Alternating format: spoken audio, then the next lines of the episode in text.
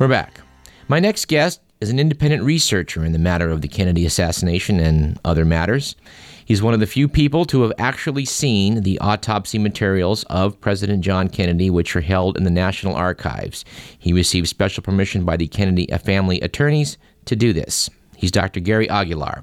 He's a professor of ophthalmology at Stanford University and has a private practice in eye surgery in San Francisco. Dr. Aguilar, you're one of the small number of physicians outside the government who've been allowed to see the autopsy photographs and x rays.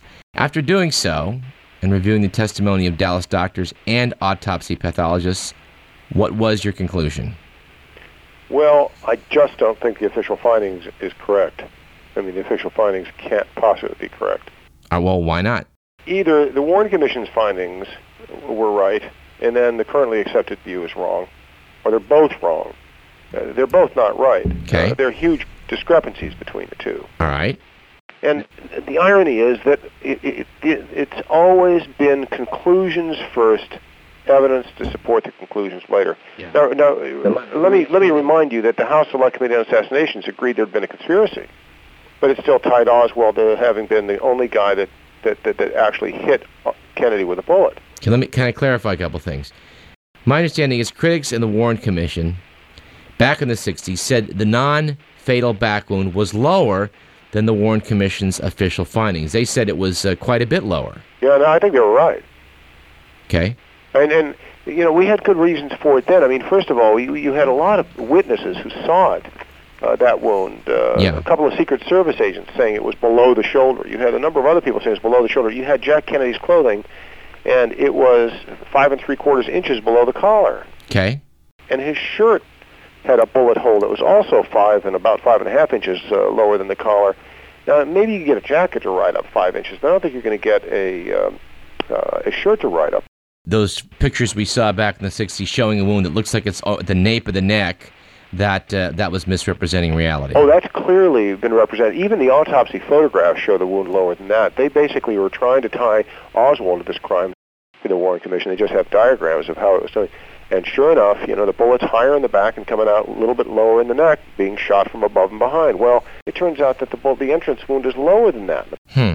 You know, what's this all mean? Oh, uh, You know, the, the irony here about the medical evidence in Kennedy case is that uh, both the Warren Commission and later investigators, you know, no matter what the evidence shows, all said, "Oh yes, Oswald definitely did it." Yeah. So if the bullet's going downward, Oswald did it. If the bullet's going upward, Oswald still did it. See, it doesn't matter. I mean, it, you know, it, it's always been a funny thing in this case where conclusions first, and then let's see how we can fit Oswald into the conclusions we've derived.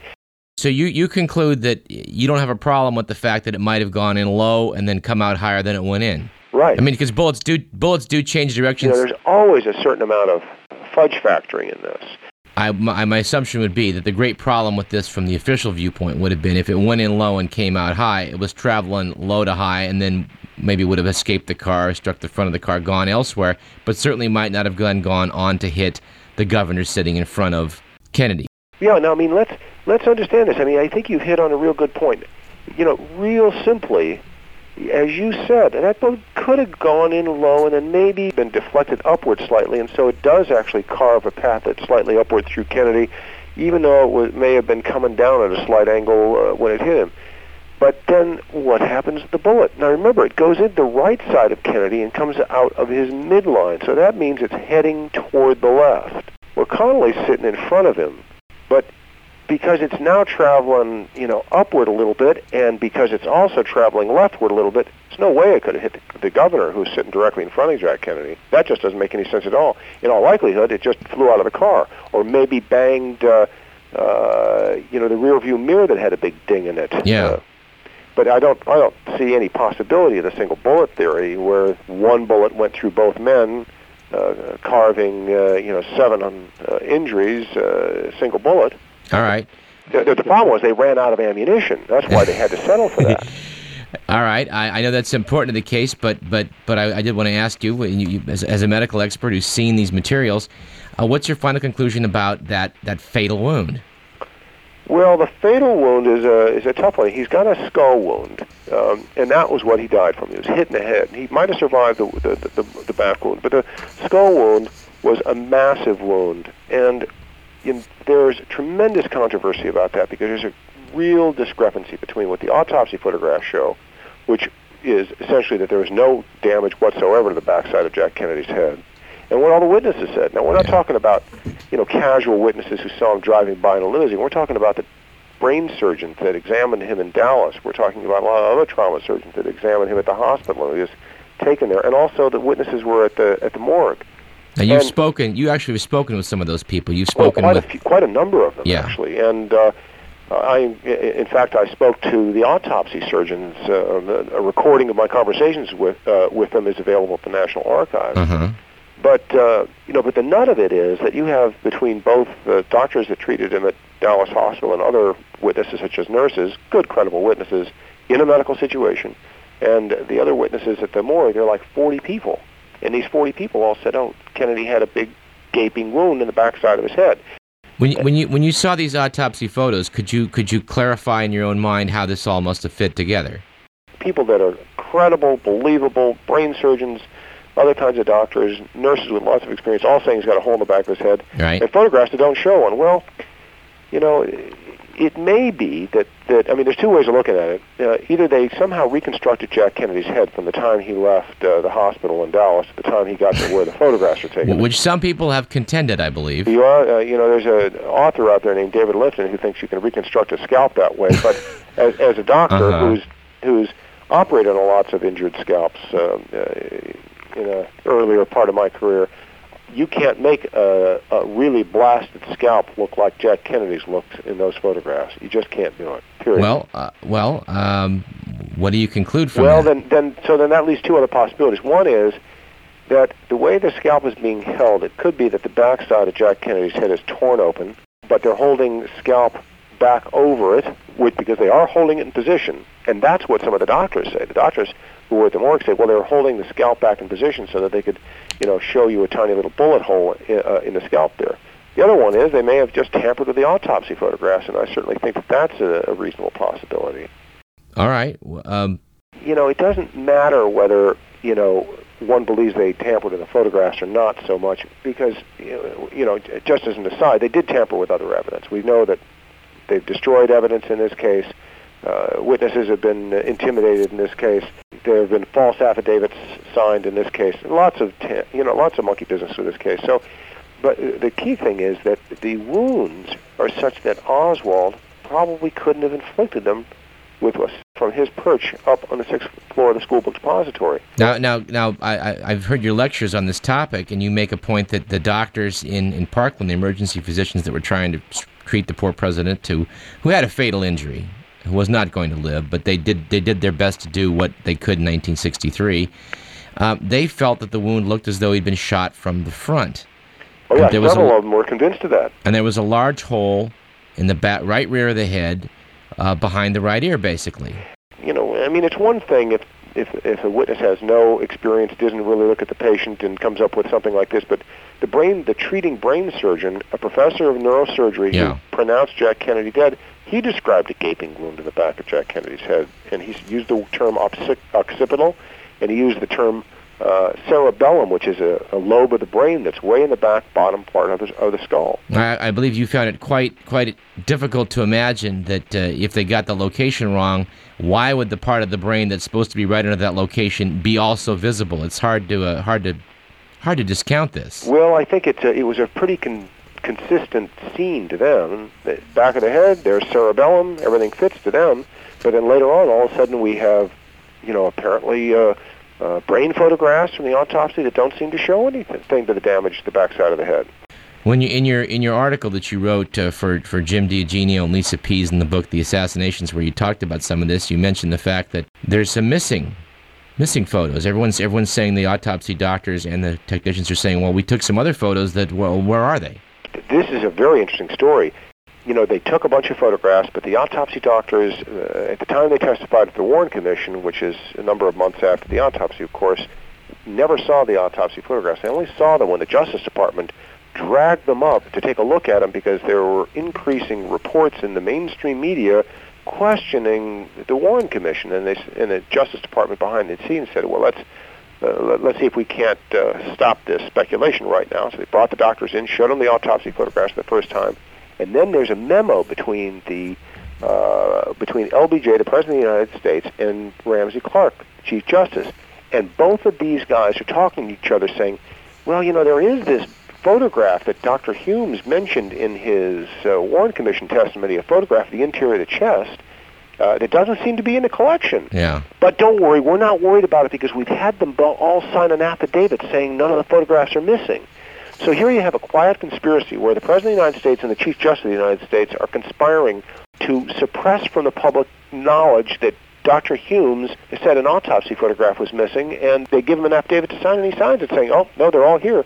They all said, oh, yeah, there were photographs that we took that are missing. One of the things we found out is that every one of the persons involved in the taking and developing uh, the, of the autopsy photographs have said that there's something wrong with them, that at least, at a minimum, some have said they've been tampered with, but others uh, say that they've uh, that there are autopsy photographs missing. Are the photos and X-rays? I mean, you've seen these materials. I mean, are you, are you suggesting that uh, you have a strong suspicion they're faked, altered? Well, you know, there is a real problem with them that is that most people don't seem to talk about, and that is the autopsy doctors were told you need to get bullet evidence on this case. You know, go in and do the autopsy, get some bullet evidence. The uh, supposed assassin Oswald was still alive then, and so that evidence would have been very important. So they charged into the autopsy room to get that bullet evidence and there is one very large bullet fragment on the x-rays now. The largest one in Jack Kennedy's body. It's in his head. There's no mention of it. They talk about having fished around for other fragments and did pull out fragments that were uh, less than a quarter as large as this yeah. bullet fragment that is a round circular fragment smack dab in the backside of Jack Kennedy's head. Which just happens to fit the, exact... Large, I mean, you can't miss it. You, you project it on a slide to a room full of people who aren't even doctors, and they say, well, what's that big round thing? And, of course, uh, this is what they were sent in there to get. And there's evidence to suppose that the x-rays have been tampered with. Let's talk about that. You, you've, you've, your, your colleague, Dr. David Mantik, and you have talked about that, I know, at, at some length this is the dog that didn't bark. Why, on the night of the autopsy, when they're sent in there to find bullet evidence, do they leave the largest fragment in the, in the present alone? So what are you saying? Well, I think that that, in addition to the work that uh, David Mantik has done, uh, he's a physician who happens to have a PhD in physics from the University of Mich- Michigan. You know that he's his his uh, study suggests that that fragment was added later. Well, it, it sounds like a terrible mess, Dr. Aguilar. Why why didn't why can't we just go take the brain and, and settle this this question, this controversy once and for all? Well, would that we could, uh, but the brain's missing, and uh, uh, its exact whereabouts uh, is subject of lots of controversy. It may be that actually, in fact, the Kennedy family had something to do with making the brain disappear, but despite the the fact that we don't have it now, the evidence we do have about that brain uh, about that brain, uh, even that evidence doesn't make any sense. Um, let's just put the Kennedy's brain in some context here. They took the brain out on the night of the autopsy. All the people standing around the morgue, including the autopsy surgeons uh, and other people who were, you know, trained professionals, uh, technicians and lab assistants and so on, said that a huge chunk of the right side of Jack Kennedy's brain is missing. And of course, you look at the uh, Zapruder film, and you can see all this stuff blowing out of the right side of Jack Kennedy's head. So makes sense. Uh, you see the stuff blowing out of his head. Uh, the story was Jackie Kennedy was carrying a chunk of Jack Kennedy's brain uh, uh, into the hospital after he was shot, and there was brain splattered all over Dealey Plaza with people being hit with bits of it. And he gets there to the morgue, and there's uh, you know a lot of it uh, reported being missing. Well, the the brain in the in the autopsy photographs weighs more than a normal brain and the photographs don't show any brain substance missing. They show it's kind of splayed open on the side and sort of, you know, uh, so distorted. You're saying, you're saying the descriptions don't fit the picture? Not even close. Chief autopsy surgeon uh, Dr. Humes said that uh, two-thirds of Jack Kennedy's right cerebral lobe, the largest lobe of the brain, was missing. And that certainly fits all the other descriptions from the FBI agents and other witnesses who were there. There's virtually no brain missing. You can tell by looking at the original autopsy photographs, and I've seen them. Even the autopsy photographer who took the uh, brain photographs said, these are photographs I didn't take. And he was the recorded official autopsy photographer.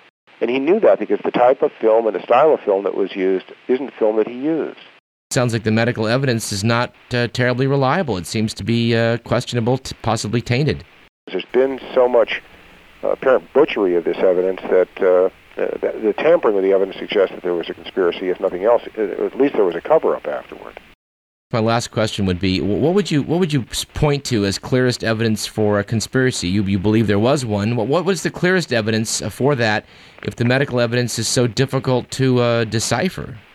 Well, I, I think the medical evidence makes it clear that Oswald didn't act alone. I mean, at least that you can come away with with a very high degree of certainty. But okay. The, the reason, uh, you know, for thinking uh, more along conspiratorial lines have to do with uh, the man who was Oswald.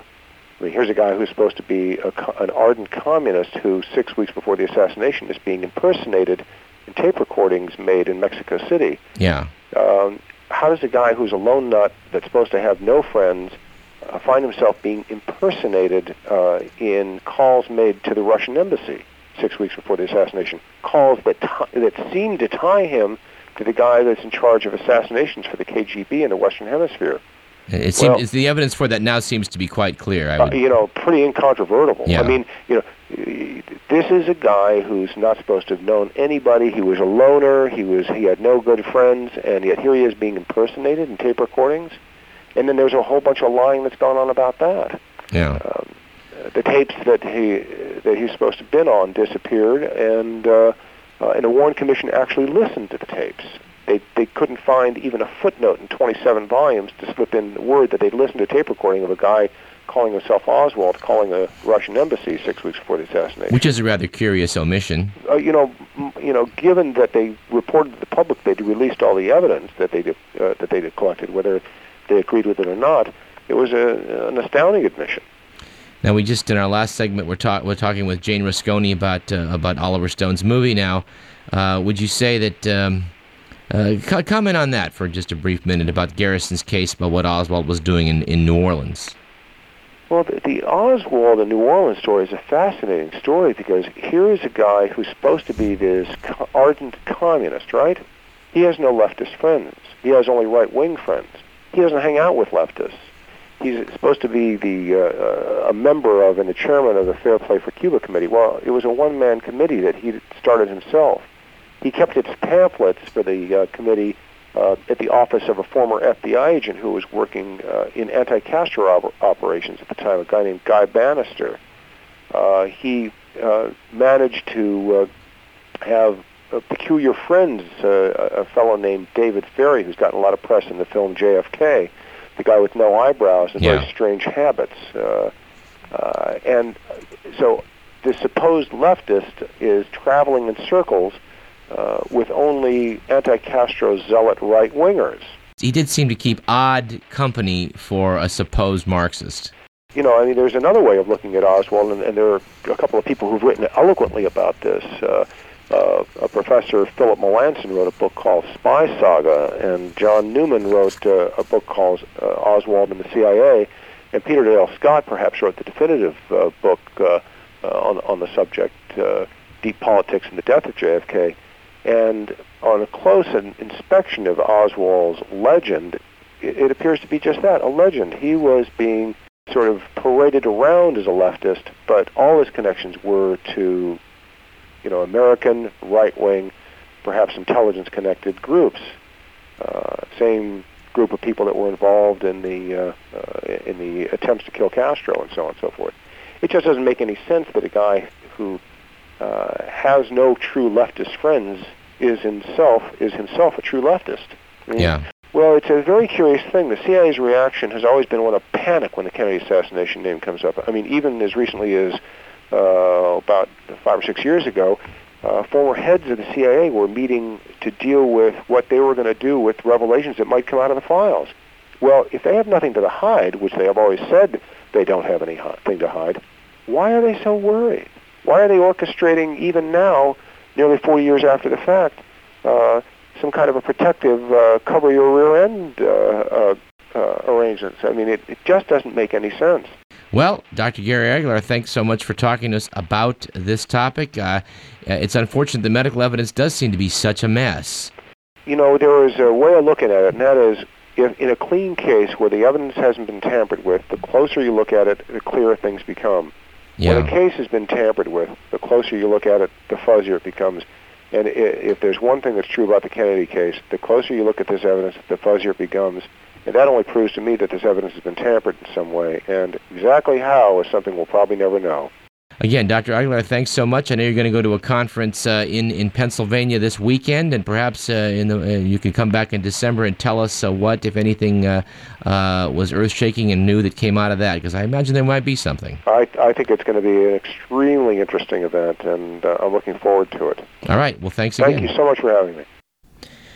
Well, that about does it for today's show. Uh, 1963 is fading into history, and until this anniversary loomed, I'd not reviewed this stuff for years.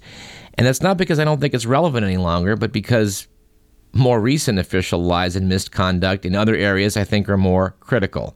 Things like stopping the vote count in Florida to appoint George W. Bush president. Things like the Bush administration wanting to spend hundreds of billions of dollars on a so called missile defense shield while denying a few hundred million to try and stop terrorists from doing things like crash airplanes into skyscrapers. Things like saying that there are weapons of mass destruction out there that Iraq could imminently be using against the U.S. as a justification for war. That sort of thing. So, um, you know, we're proud to bring you people like Ambassador Joseph Wilson on this program to, to talk about the fact that he advised the administration that the story about Niger and the yellow cake was not true. We we're proud to bring you people like Greg Palast to talk about election chicanery in Florida and what's currently going on uh, with uh, all sorts of political corruption around the world. And we're proud to bring you people like Dennis Kucinich, one of the few people in Congress to have voted against giving George Bush the uh, authority he needed to go into this war against Iraq. And I'm sorry to say, I am out of time. This is Douglas Everett. You've been listening to Radio Parallax. Our thanks once again to Jane Rusconi, to Dr. Gary Aguilar, and to our old friend Stuart Gardner. We'll see you next Thursday, Thanksgiving, for a special holiday program. Stay tuned for Todd.